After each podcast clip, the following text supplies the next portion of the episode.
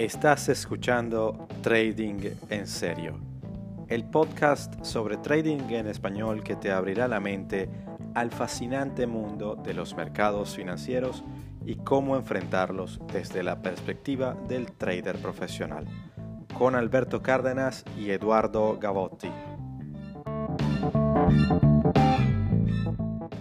Doctor Alberto. Eduardo, ¿cómo andas? ¿Qué tal? Me agarraste, por cierto, hoy en la calle, estoy en un centro comercial, pero bueno, este, creo que eso no nos impide tener esta conversación. Bueno, siempre que, siempre que no te, no te incomode. Lo digo porque se puede escuchar el ruido de fondo, pero nada, este, para que se sepa que bueno, que así son este, las conversaciones entre panas, bueno, puede ser en cualquier lado, pues cero protocolo. Bueno, trading en serio se va para el shopping center, está bien. está bueno.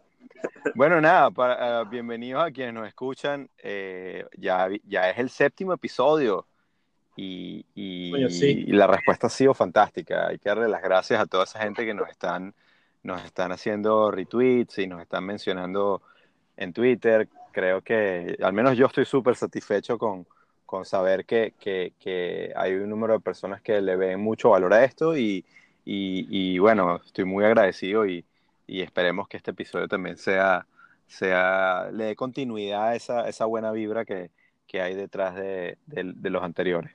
Perfecto, bueno, nada, muy de acuerdo con tu comentario, feliz que por lo menos para alguien haya sido de valor y creo que ha sido más de una persona por los comentarios que han puesto en el, en el Twitter, en las redes y bueno, este, esa es la idea de esto, siempre con la mayor sinceridad, honestidad, transparencia, eh, de un poco nuestras experiencias. Entonces, bueno, Creo que vamos a hablar un tema interesante también, siguiendo este tópico de este, esta secuencia de episodios. Así es, así es. Eh, eh, donde, bueno, la idea es instruir, comentar, etcétera, y eh, creo que hoy vamos a hablar sobre los tipos de activos, ¿no? Dar esa, esa amplitud, porque hay muchas personas que, bueno, que se enfocan solamente, cuando empiezan a hacer trading, se enfocan solamente, bueno, eh, en Forex, por ejemplo, o muy recientemente desde que, desde que ocurrió la cuestión de, de, las criptomonedas, los criptoactivos, entonces, ah, yo solamente hago trading en Bitcoin o, en, o, en, o en algunas cripto, o hay otros que están acostumbrados solamente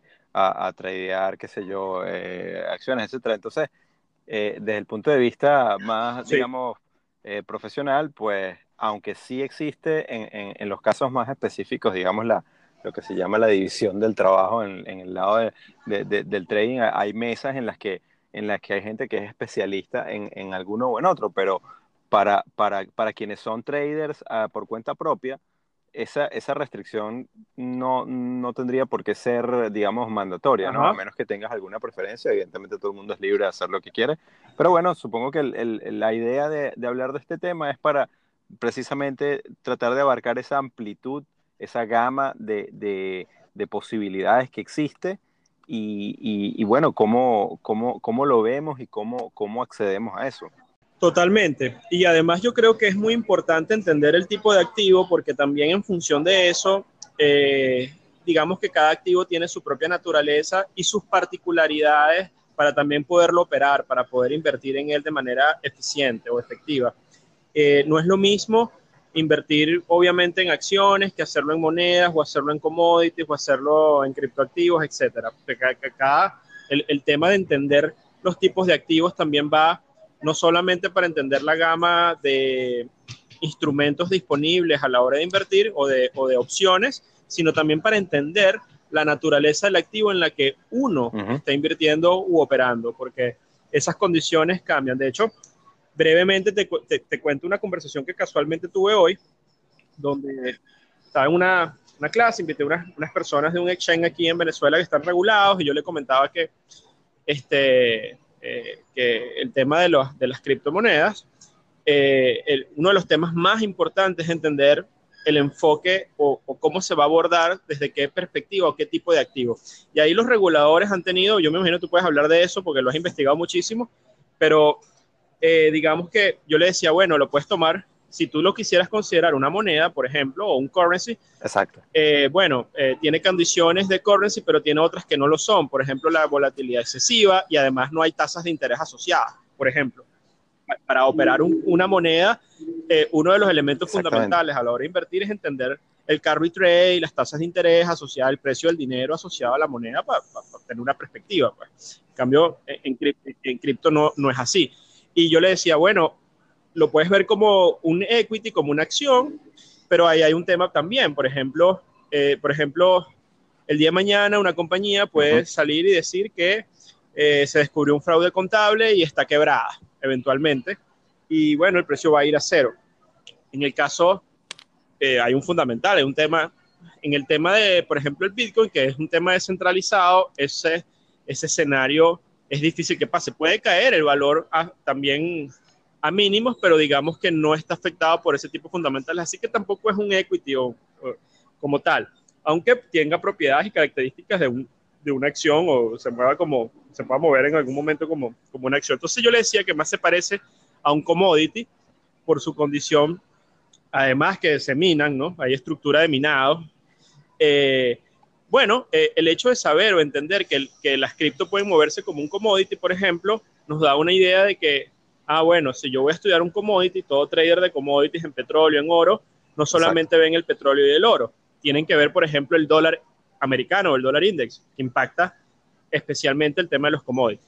Entonces, eh, digamos que entender el, tipo de activo va por ahí. Y para cerrar la idea, ah, bueno, al, final de la conversación el, pana me dice, oye, qué interesante, no lo había visto como commodity y tal, fíjate que, que cómo cambia la perspectiva, etcétera. Y esto es un tema que los reguladores en Estados Unidos también se están poniendo de acuerdo. Ya, ya que estamos hablando de eso. Y creo que no lo han, no lo han regulado como un security ni como una moneda, sino más como un tema de un commodity. Eh, o están pensando. En Twitter hay un montón de gente que, que es súper fanática de las criptomonedas, entonces también es un medio que se presta mucho para, para la discusión. Yo soy un, fan de Twitter y, y, lo, utilizo bastante. Claro. De, de, este lado del mundo, y es súper importante lo que mencionas, y estoy totalmente de acuerdo, en, sobre todo eh, en el caso de Bitcoin, de mirarlo como, como un commodity. Hay gente que lo llama que, como oro digital.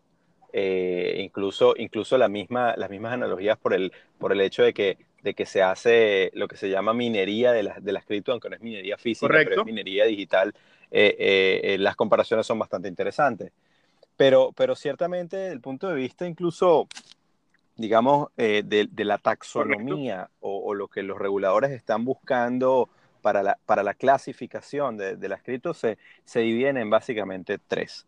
En, los, los, tokens pueden ser un token, un token de intercambio, un token de utilidad o un token de, de, de equity o de, o de, security, lo que se, lo que se llama, eh, de, básicamente sí, de como, como si fuera una acción.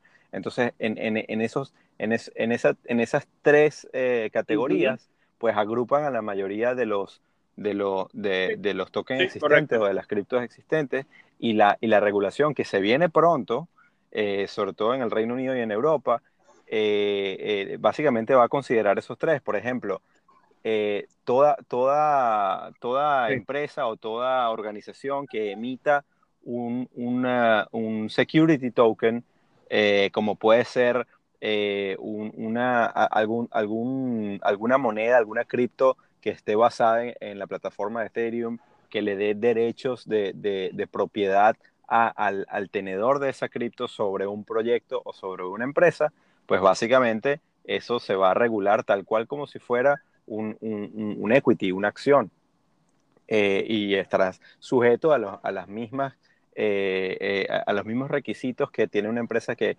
que, que emite, que, que, emite acciones para el levantamiento de capital. No, no por el lado del, de los requisitos de, la, de las bolsas de valores para poder listarlas, porque evidentemente eso está fuera de bolsa, pero sí, sí en cuanto a los requisitos para las empresas, sobre todo que lo ofrecen como un vehículo de inversión. Eh, luego tienes la, parte de los, de los, de los exchange eh, eh, tokens, los que son de intercambios, básicamente Bitcoin, que es que te sirve para, ah, no te da derecho de nada, no te, da, no te, no te sirve realmente para otra cosa que para expresar el valor respecto a otra serie de monedas y por, por lo cual te permite hacer intercambio con otra serie de monedas. Entonces tú desde Bitcoin y así como Bitcoin, Litecoin o, muchas, o muchas otras puedes pasar eh, e intercambiar todo tipo de monedas, tanto, tanto cripto como no cripto, pasando a través de ellos. Y luego tienes los que llaman utility token, que son básicamente eh, aquellos tokens que te permiten acceder a un servicio específico.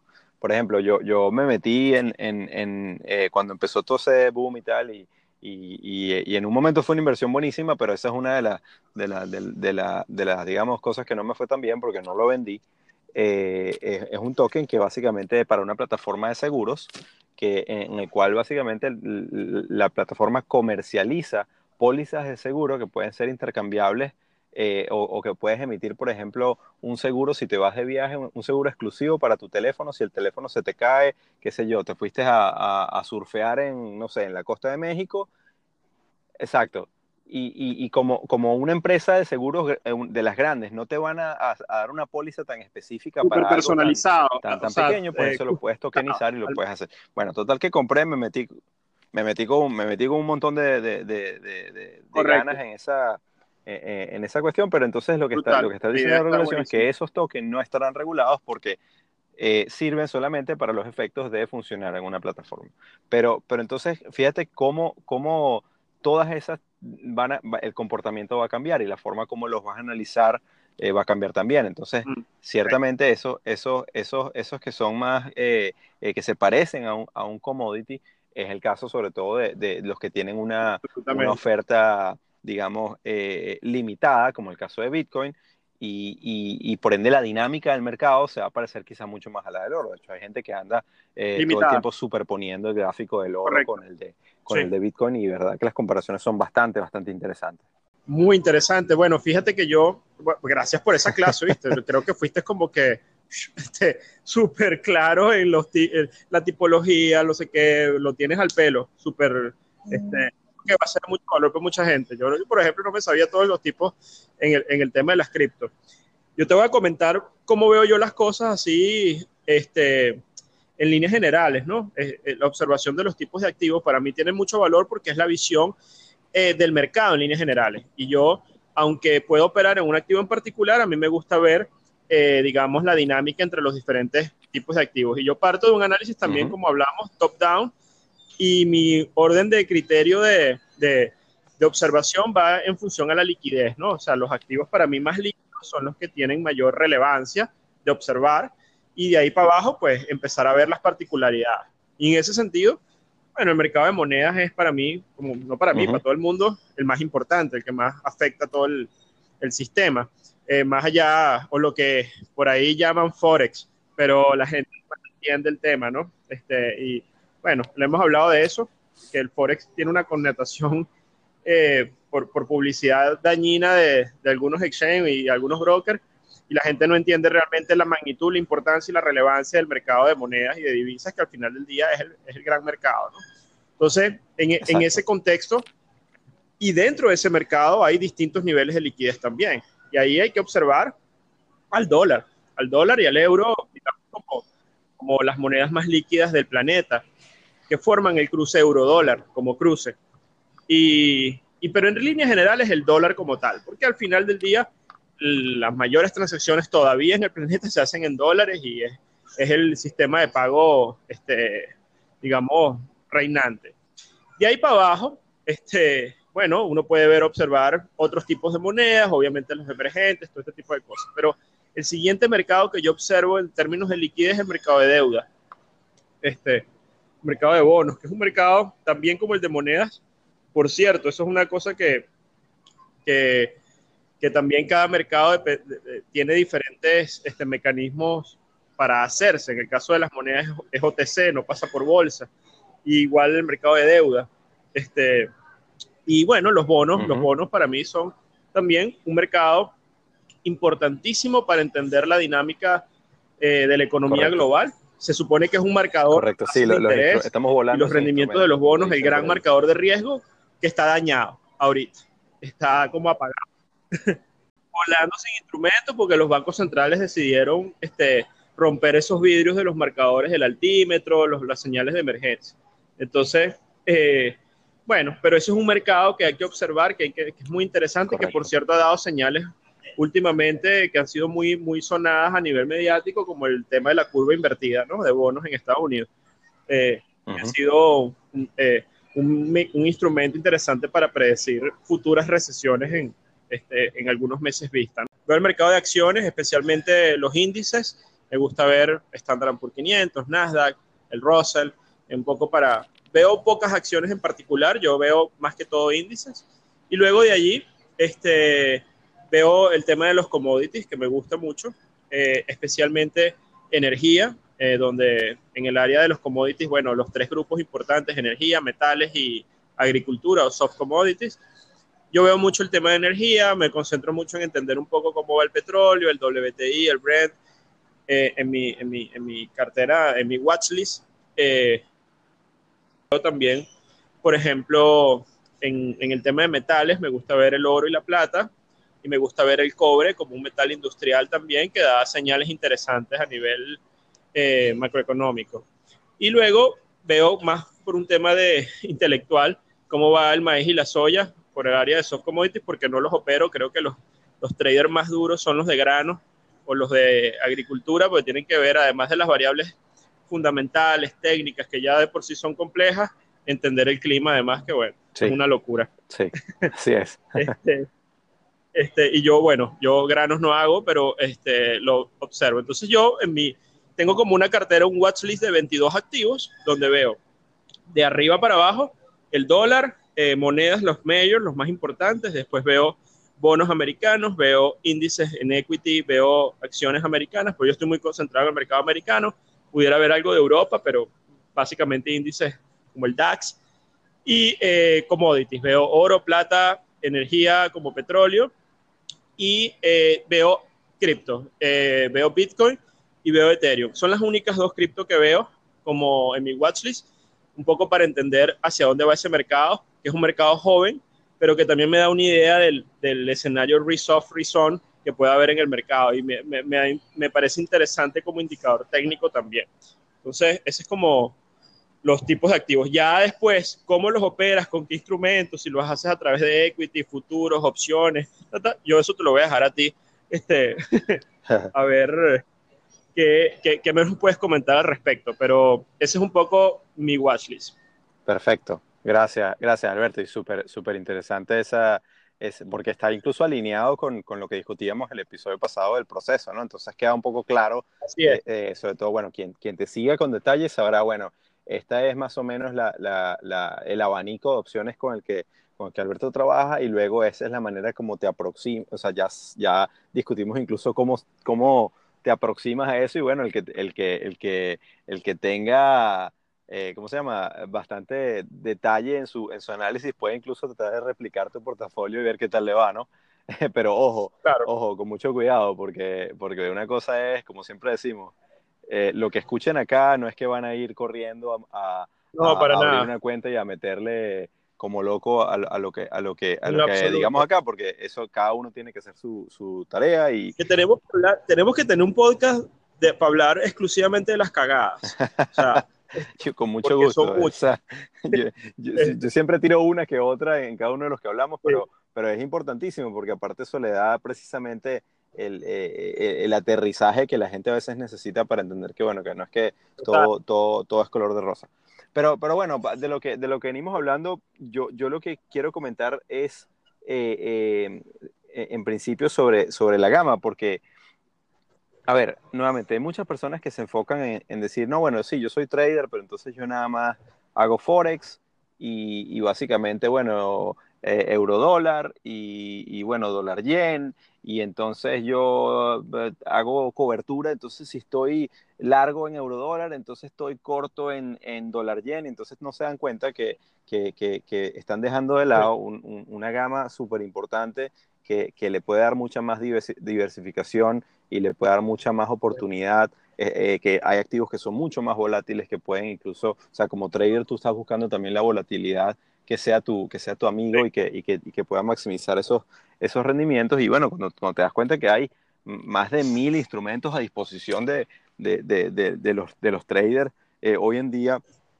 eh, eh, al alcance de, cualquier ordenador, es, es, impresionante. Entonces, hay gente que se restringe mucho a dos, tres pantallas y, y, ya está, ¿no? Entonces, pero sin embargo, hay, como, como decías al principio, creo que es importante entender la naturaleza de cada uno de ellos y por qué un, por qué un trader eh, eh, escogería, por ejemplo, entre eh, decir, bueno, mi portafolio es, es Forex con commodities, con, con algo de índices y con algo de, no sé, qué sé yo, algo de, algo de bonos. Y entonces esas características que quizá la audiencia dirá, bueno, ya eso ya me lo sé, pero creo que es bueno sobre todo para la gente que está buscando eh, eh, dar ese salto de, de, de, ese golpe inicial de simplemente hacer unos cuantos trades en, en monedas al mes o al año, a, tratar de desarrollar un portafolio más, eh, digamos, comprensivo o diversificado.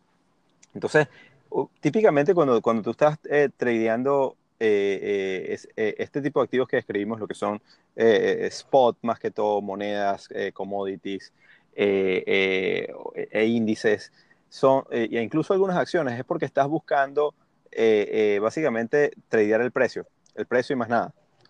Entonces, e incluso, bueno, en el caso de las monedas, como dijiste también, pues evidentemente el, el, el, carry trade, que, que es la, la diferencia de las tasas de interés de esas monedas, porque te puede representar eh, eh, sobre todo para posiciones que mantienes a lo largo del tiempo, una especie de, de, dividendo, porque te rinde, te rinde efectivamente un interés.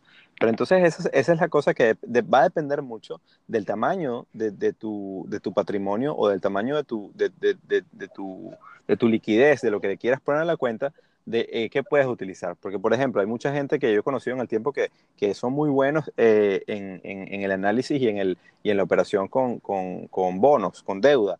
Y, y, lo hacen es porque están buscando básicamente una inversión mucho más pasiva, pero que les dé unos rendimientos brutales. Entonces están buscando comprar una deuda que, evidentemente luego de un análisis que pueda, que pueda incrementar ciertamente, te, pueda apreciar el capital, pero que al momento de entrada les represente un rendimiento implícito eh, que, que, que, les dé un jugoso cupón eh, eh, que les permita incluso tomarlo como fuente de ingresos, aunque, aunque yo aquí también quiero hacer una diferenciación importante que, que a lo mejor le hemos mencionado antes y si no, seguramente la íbamos a mencionar después, que es que si usted es trader, usted no quiere sacar dinero de su cuenta de trading.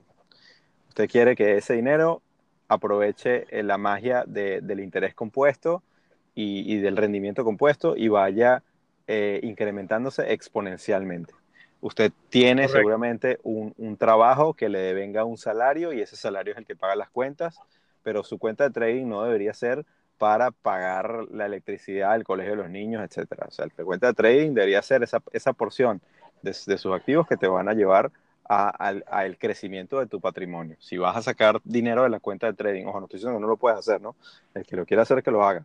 Pero si vas a sacar dinero de tu cuenta de trading para pagar las vacaciones de diciembre, eh, entonces al final del día no te vas a mover, porque incluso te puede ir bien, pero no, no vas a hacer crecer tu capital. Entonces, pero bueno, cerrando paréntesis y volviendo. Entonces, eh, está esa diferencia de los, que, de, de, de, los activos que básicamente los, los tradeas o los operas con miras a, a simplemente variaciones de precio que te den, que te den el rendimiento de tu portafolio y otras que son un poco más pasivas, como incluso pueden ser un grupo, grupos de acciones en las cuales tú buscas posiciones muy largas porque esperas cobrar los dividendos. Si son compañías que, que activamente eh, eh, declaran dividendos a, a, sus accionistas, entonces eso evidentemente te representa eh, una fuente de ingreso adicional que va de la mano con, o digamos, va separada del movimiento del precio de esos activos en, sí. Entonces, eh, de, allí te, y ahí te paseas por una gama de cosas. Por ejemplo, el, tema de los índices. ¿Por qué, un, por qué un, un, un, trader escogería tradear un índice y no las acciones? Bueno, pues, pues, pues puede ser perfectamente porque dices, mira, no tengo el tiempo ni la dedicación para hacer el análisis que requiero hacer de, de, de los sectores o las compañías y simplemente tomo una visión un poco más agregada y global de esos mercados porque evidentemente se mueven en conjunto. Entonces, los mismos principios fundamentales de, como decía Alberto, de top-down y luego el proceso de, determinar cuándo entras y cuánto, cuándo sales en función a tu análisis técnico, lo puedes aplicar para eso sin necesidad de llegarte hasta cuáles son efectivamente esas empresas que están propulsando el crecimiento del índice o cuáles son esas que lo están retrasando eh, o que lo están haciendo caer. Eh, eh, de, del otro modo, tienes también incluso los ETFs, que, hay, que hay gente que simplemente los toma, bueno, tal cual, una cuestión muy pasiva, simplemente los compras para sentarte allí un rato y también devengas y, y cobras dividendos por eso, porque evidentemente los ETFs comprenden eh, un montón de, acciones en, digamos, en el subyacente, pero también hay gente que podrá incluso tradearlos de forma más como, como lo harías con, con, los otros instrumentos, más por tema de precio o no.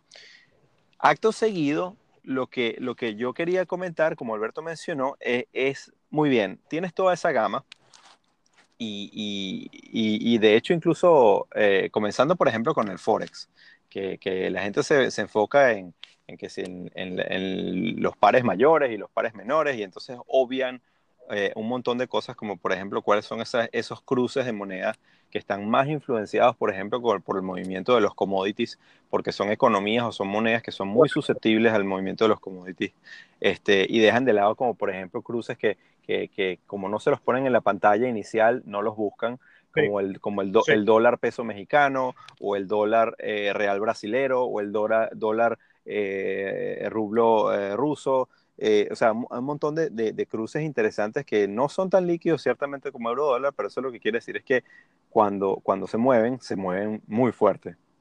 Entonces, son, son oportunidades interesantes. Entonces, allí lo que, lo que quiero comentar es dónde.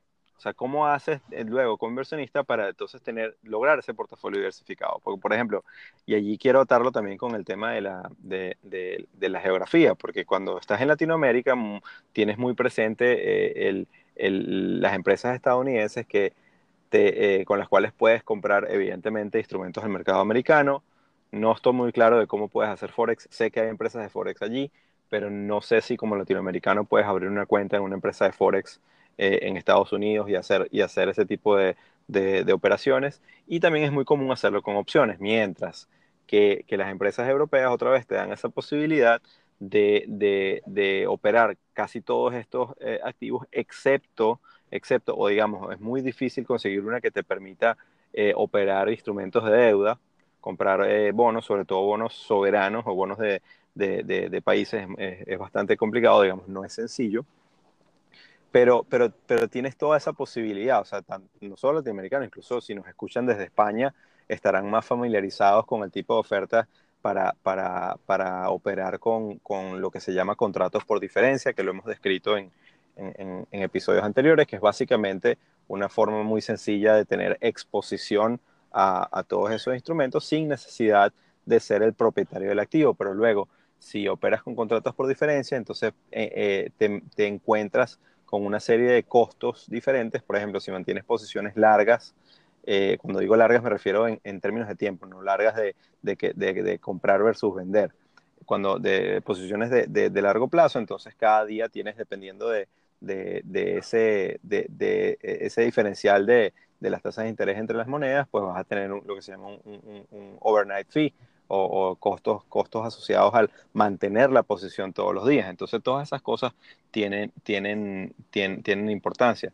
Una de, las, una de las cosas que muchos traders hacen, por ejemplo, hay gente que dice, mira, yo solamente hago trading de acciones y hago acciones globales, pero entonces luego hacen cobertura, por ejemplo, si yo estoy haciendo, eh, eh, yo estoy, digamos, en, no sé, mi, mi, moneda base es el euro y yo estoy haciendo trading de monedas, de, de, acciones americanas, pues evidentemente tienes que hacer también un trade para cubrirte del movimiento del dólar respecto al euro. Porque si no, si después el euro pierde valor respecto al dólar, te puede haber ido muy bien, pero si tu base de, tu portafolio es el euro, perdiste el porcentaje que, te quitó la moneda. Entonces tienes que estar, tienes que necesariamente vincular, vincular las dos.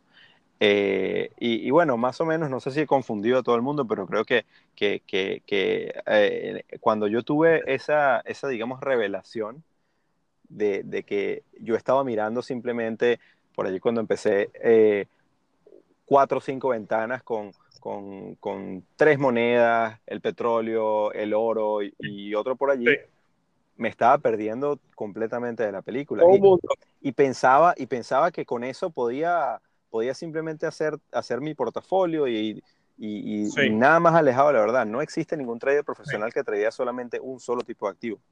Y luego si le metemos después las cripto, como hablamos al inicio, pues tienes incluso eh, el, gran, el gran detalle acá, que de lo cual se habla mucho con las cripto, es que es un activo que no tiene correlación o que su grado de correlación es muy baja con los otros. Entonces, idealmente, la, discusión entre las distintas clases de activos para, para, un trader tiene que ser es que tu, tu portafolio tiene que estar compuesto por, eh, idealmente, por activos que no estén eh, tan correlacionados, porque evidentemente tú no quieres que si uno se cae, se caigan todos al mismo tiempo.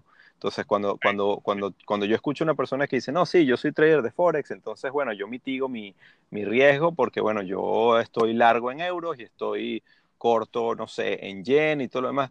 Cuando te pones a ver, realmente eh, no, no, estás haciendo nada, porque al final del día todos esos, todos esos cruces están bastante correlacionados, mientras que si, si, si eres más disciplinado y te abres a esa frontera de, de, de como mencionaste, los instrumentos de deuda, tienes también los, eh, las acciones, tienes por otro lado las cripto, tienes los commodities, puedes lograr ese balance que no quiere decir que va a ser perfecto, pero, pero, pero en, la, en el grado de calibración en el tiempo te vas a dar cuenta que no importa que te equivoques en alguno, el otro de repente te compensa.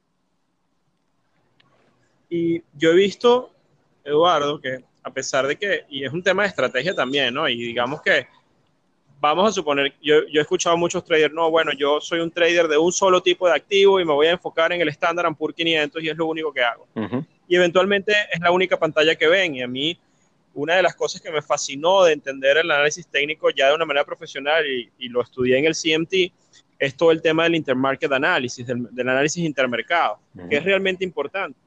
Cuando tú vas a las mesas propietarias y te das cuenta que a lo mejor el trader de equity, el trader asignado este, para hacer equity, tiene una pantalla inmediatamente ahí abierta de bonos, porque tiene que ver cómo, cómo está el mercado de renta fija, a, eh, a pesar de que su mercado de operativa es el mercado de acciones. Exacto. ¿Por qué? hay una relevancia importante entre las, las dinámicas entre ambos mercados, ¿no? Entre lo que ocurre con el mercado de bonos y, el, digamos, el mercado de, los bonos americanos y el mercado del Standard Poor's. Pero estas correlaciones o, eso, o esas cosas, este, digamos que los clásicos, y para mencionarlos aquí, de las que yo veo, así las más sencillas, es, por ejemplo, el dólar con los commodities, especialmente con el oro. o sea, digamos, si tú eres trader nuevamente nada más de oro, de nada te sirve que veas nada más el oro, tienes que ver el dólar también. O sea, ¿qué es lo que pasa con él? Claro. Este, para, para, para, entenderlo, aunque no lo vayas a operar, pero hay que observarlo. Eh, igual con el resto de los commodities, petróleo, etcétera. El dólar es un, un, un, un, impacta de forma importante las valoraciones que pueden tener los commodities dependiendo de su... generalmente la correlación es negativa, aunque las correlaciones no son perfectas y son dinámicas, hay que observarlo. Y eh, eh, lo que tú dijiste de los cruces, hay cruces de monedas que son, entre comillas, exóticos o no digamos que exóticos, sino que pueden replicar, por ejemplo, el movimiento de un commodity. Por ejemplo, el CAD Yen. El CAD Yen, que está formado entre el dólar canadiense y el, y el, el, el, el yen japonés.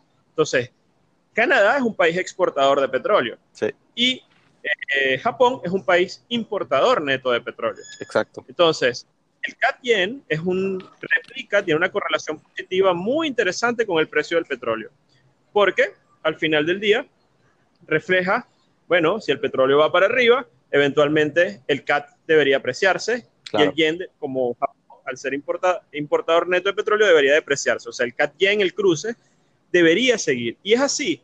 Y uno puede entender, aunque no operes el CAD yen, puedes usar, eh, puede darte una idea hacia dónde va el petróleo. O al revés, aunque no operes petróleo y operas monedas, ver el petróleo te puede ser de mucho valor para saber a dónde va el CAD yen.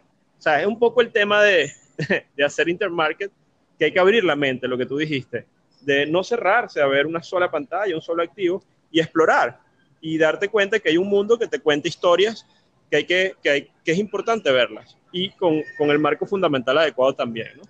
Así es, así es. Yo creo que para resumirlo otra vez, yo creo que es súper importante porque quienes nos escucharán dirán, bueno, pero ¿en qué tiempo hago yo todo este, todo este Yo creo que eh, eh, eh, siempre hemos dicho ese proceso de preparación eh, ese, tomar un paso atrás y, salirse un momento de la pantalla que tienes enfrente y decir, bueno, ¿qué, ¿qué estoy haciendo ya aquí con mi dinero? Entonces tienes que hacer ese proceso de planificación de tus finanzas, de, tu, de cómo te vas a enfrentar a esa bestia que es el mercado.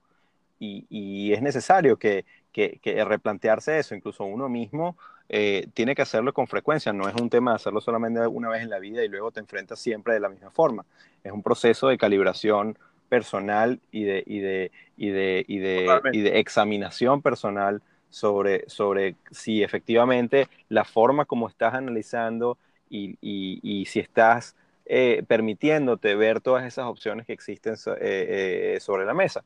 y finalmente, bueno, también sincerar eso, digamos, acotarlo a, a, tu nivel de patrimonio, porque siempre, como dijimos en, en episodios pasados, no es lo mismo cuando tienes eh, un millón de dólares para distribuir o para asignar en tu portafolio a cuando tienes solamente 5 mil o 10 mil o, incluso mil. Eh, porque otra vez el, tamaño mínimo de las posiciones que te va a pedir tu broker eh, o, simplemente en función a la volatilidad de esos activos si, si de repente te sales de, te, saca de la posición y luego de repente no puedes volver a entrar porque, bueno, simplemente te quedaste sin fondos. Eh, mientras que si tienes una cantidad un poco más generosa, un poco más eh, eh, importante, pues, pues puedes, puedes tener incluso un, alcance mucho mayor, pero también la, segunda acotación viene en función a tu grado de, de, de, conocimiento de esos mercados y de, y de, y y entendimiento. Creo que, creo que esa, esa, sería, digamos, mi, mi, mi, resumen a la... y de hecho es lo que, es lo que yo, he, yo he estado practicando.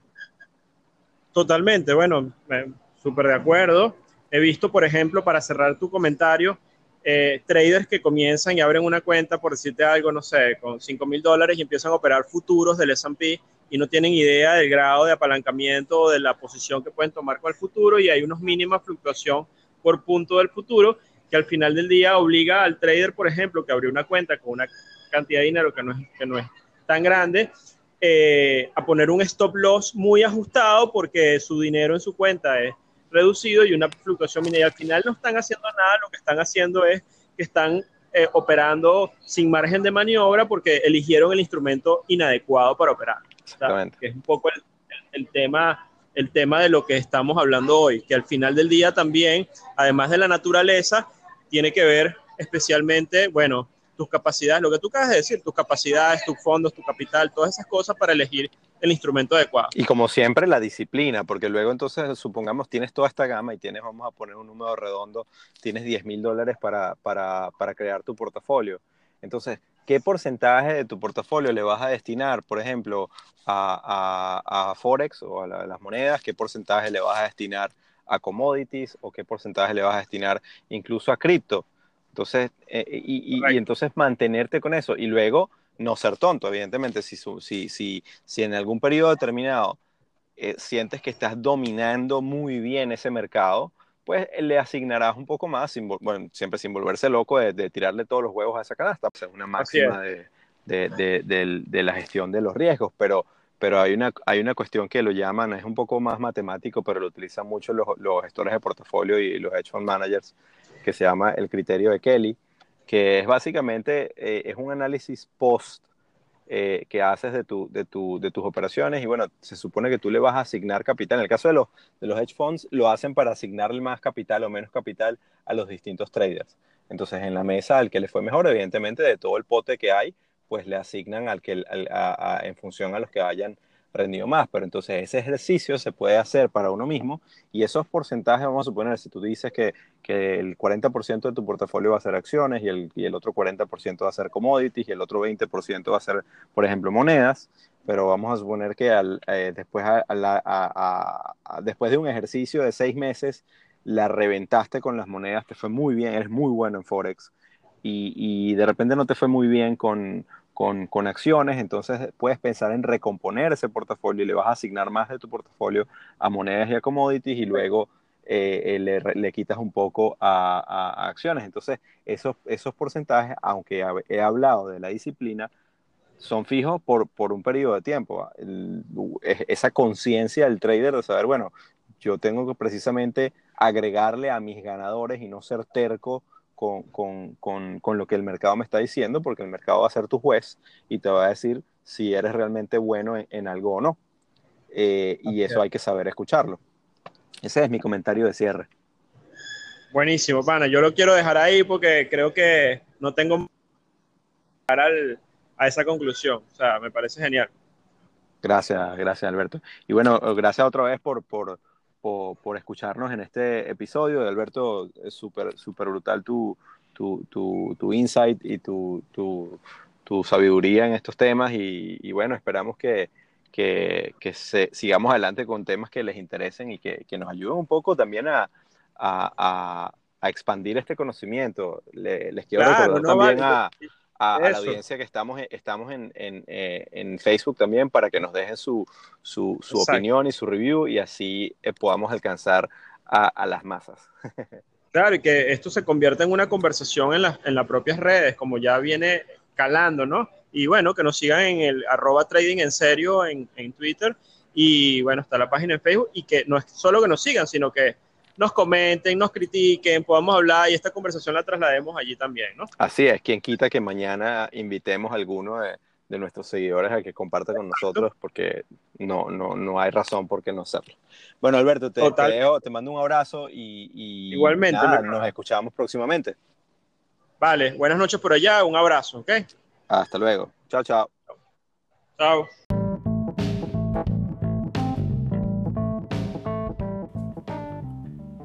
Esto ha sido otro episodio de Trading en Serio con Alberto Cárdenas y Eduardo Gavotti.